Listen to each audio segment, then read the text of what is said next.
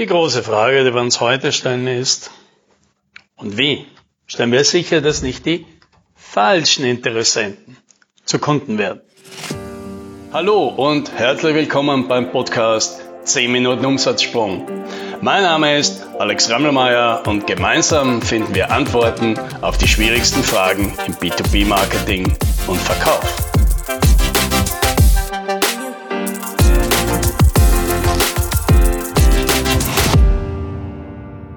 Was ist schwieriger, als einen skeptischen Kunden abzuschließen? Was schwieriger ist, zumindest emotional viel schwieriger, ist einen Kunden, bei dem man das Gefühl hat und der das auch ständig bestätigt, dass er unbedingt was kaufen will, aber letztendlich nichts kauft oder immer wieder einen Grund findet oder immer wieder etwas findet, was ihm nicht gefällt, irgendwann zu sagen, ich gebe dir nichts mehr. Jetzt könnten natürlich Einige sagen, das ist ein Luxusproblem. Und natürlich, für alle, die gar keine Interessenten haben, sind solche Interessenten tatsächlich ein Luxusproblem. Die wollen kaufen, aber eigentlich will man ihnen nichts geben. Für die, die aber doch immer wieder Kunden kriegen, sind diese Interessenten tatsächlich ein Problem, weil nicht nur, dass sie dich natürlich im Verkauf lange beschäftigen, bis sie endlich einmal dann doch was kaufen, sondern die beschäftigen dich dann auch ständig. Die kommen immer mit irgendetwas, was ihnen nicht passt. Und, und das ist das Schlimmste an dem Ganzen, wenn du mehrere von diesen Kunden hast, dann nimmst du irgendwann irgendwie wahr, deine Kunden sind so wie die. Und dann fängst du an, deine Services um diese Leute irgendwie herumzubauen und du führst Regeln ein, um äh, es denen leichter zu machen oder umgekehrt, um dich zu beschützen vor den ausufernden Anforderungen und so weiter. Und dann passiert es tatsächlich, dass du irgendwann mit einem Angebot, mit irgendwelchen Prozessen da landest, die wolltest du in Wahrheit nie haben. Ja, und du fragst dich dann, wie es dazu gekommen ist. Ja, es ist dazu gekommen, weil du etwas tust, was ja grundsätzlich ganz gut ist, auf das Feedback der Kunden hören, aber eben nur, wenn es die richtigen Kunden sind. Ja, da fällt mir immer wieder die Geschichte ein von einer Bekannten von mir, die arbeitet bei einem der ganz großen Reifenhersteller. Und ich sage, zwischendurch, da kommt es immer wieder mal vor, da ruft ein Kunde an und meint, zum Beispiel auf seinem BMW, den er sich gekauft hat, seinen neuen, sind die falschen Reifen montiert. Die sind viel zu laut. Nun, jetzt ist es dann natürlich so, dass die Reifen, die da drauf sind, natürlich nicht der Reifenhersteller ausgewählt hat, sondern die Soundingenieure ja, von BMW in dem Fall. Ja, die haben den ausgewählt, weil halt eben dieser Sound und natürlich der Grip und das Fahrgefühl und so weiter zu ihrem Auto passen, ja, zu dem Stil, zu dem Fahrvergnügen, zu dem Erlebnis, das die sich halt da vorstellen, suchen die sich den passenden Reifen aus und deswegen ist der von Haus aus auf diesem Auto auch drauf. Ja, und jetzt kommt jemand daher und sagt, ich habe die falschen Reifen. Ja, da ist es eigentlich natürlich so, nein, die Reifen sind die richtigen. Dieser Kunde hat sich das falsche Auto gekauft.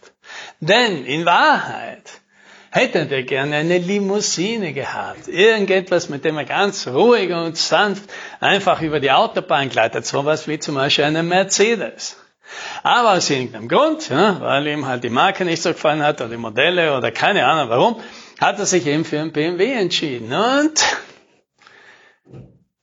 was sich aber nicht geändert hat, ist, dass er aber trotzdem dieses Fahrerlebnis und das Fahrgefühl von einem Mercedes lieber gehabt hätte. Ja, und jetzt versucht er das eben auszugleichen, indem er sich eben über die Reifen beschwert, dass die zu laut sind. Und ja, für das, was er sich vorstellt, sind die zu laut. Da hat er recht. Womit er nicht recht hat, ist, dass die auf dieses Auto nicht drauf gehören. So, und jetzt kann natürlich dieser Reifenhersteller die Situation recht einfach und kulant lösen, weil das sind ja alles äh, teure Autos und teure Reifen und wenn dazwischen doch mal einer kommt, dann kann man natürlich sagen, oh, das tut uns aber leid, hier haben Sie einen anderen Satz Reifen, der passt besser zu Ihnen. Ja, aber wir, wir können uns das im Service natürlich nicht leisten. Als Dienstleistungsanbieter können wir da nicht einfach mal ein Auge zudrücken und jemand so ein Produkt noch hinschieben, damit er zufrieden und happy ist, sondern wir müssen damit klarkommen, dass diese Person täglich bei uns ist und dann halt Anforderungen stellt, von denen wir irgendwie nie das Gefühl haben, dass das die sind, die wir erfüllen wollten. Ja, wie kriegt man das jetzt hin? Ja, weil den Kunden einfach wegschicken. Ja, das, das passiert ja manchmal. Das sagen ja viele Unternehmen. Ja, wir schicken die, die Kunden, die einfach überhaupt nicht zu uns passen und so. Die schickt man schon weg, aber meistens ist das sowas, da ist schon viel passiert. Das sind alle schon verärgert. Das hat dann schon oft etwas so, so Trotziges. Ja, so, na, wenn er sich nicht entscheiden kann und wenn er uns nicht will, dann, dann soll er halt woanders hingehen. Ja, so nach der Art. Und das ist alles äh, nachvollziehbar, das ist alles menschlich, aber als Profiverkäufer bringt uns das jetzt nicht weiter. Ja.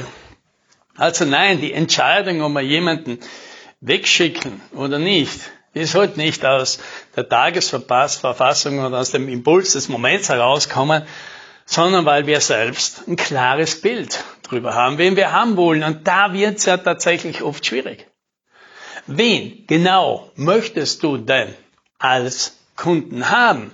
Ja, welche Eigenschaften hat er? Und wir machen das ja meistens so, dass wir tatsächlich von den Kunden, von denen wir gerne mehr hätten, da hängen wir uns Bilder. Ja, die hängen bei uns wirklich als Porträts im Büro und da schauen wir immer wieder hin und denken uns, wenn wir dieses Angebot machen würden, wenn wir unser Angebot, unsere Service, unsere Dienstleistung jetzt woanders hin entwickeln würden, dann schauen wir in die Ecke und fragen uns immer, was würden denn die dazu sagen? Ja, das ist ein guter Test. Die kennen wir ja. Wir können meistens gut abschätzen, ob die sagen würden, sie mögen das oder ob sie uns fragen würden, ob wir komplett verrückt sind. Ja, das ist ein guter Quercheck. Aber vor allem kriegt man dann ein Gefühl dafür, für wen, für welche Leute sind wir da und für wen eben nicht. Und eben nicht bumpig, sondern einfach eine klare Entscheidung.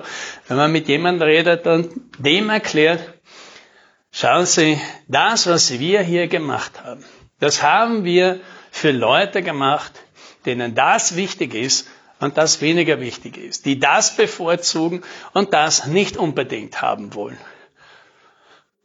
Und ich bin mir gerade nicht sicher, ob Sie zu dieser Gruppe und Leuten gehören. Was glauben denn Sie darüber? Ja, und dann kann es ja sein, dass er selber sagt, ja, in der Tat ist das nicht so. Mir ist das eigentlich schon sehr wichtig. Ja, und dann kann man auch ein Erwachsenengespräch führen und sagen, naja, dann, lieber Interessent, dann haben wir unser Angebot nicht für Sie gemacht. Ja, das ist jetzt nicht schlimm. Sie finden sicher einen anderen. Vielleicht wollen Sie es ja trotzdem bei uns kaufen. Es ist ja auch okay. Sie, Sie können es ja auch haben. Aber wir müssen Ihnen dann gleich sagen, für Leute wie Sie ist es eben nicht gemacht. Für die anderen da drüben, für die haben es gemacht. Und vielleicht, vielleicht kommen sie dann doch drauf, dass sie ja eigentlich doch zu denen da drüben gehören wollen, dann ist es gut, wahrscheinlich, aber eben nicht. Und dann, ja, für die Fälle haben Sie hier die Nummer von einem Wettbewerber von mir. Der macht nämlich sehr gerne Kunden wie Sie und der kann das auch gut. Wahrscheinlich sind Sie bei dem besser aufgehoben. Ja, das ist jetzt natürlich ein bisschen äh, provokativ von mir dargestellt. Ja, so mache ich das dann ja tatsächlich auch selten. Wir kommen ja zum Glück auch nicht so häufig in die Situation. Aber wenn, dann merke ich immer, mir geht's bei solchen Entscheidungen danach immer richtig gut, wenn ich jemanden wegschicke, von dem ich einfach das Gefühl habe, der passt nicht zu dir. Weil dann hat man Platz und Zeit und Energie. Für die Kunden, für die man angetreten ist, für, die, für die man das alles gebaut hat und auf die man sich freut. Von denen kann man ja nicht genug haben. Und das, das wünsche ich auch dir. Happy Selling!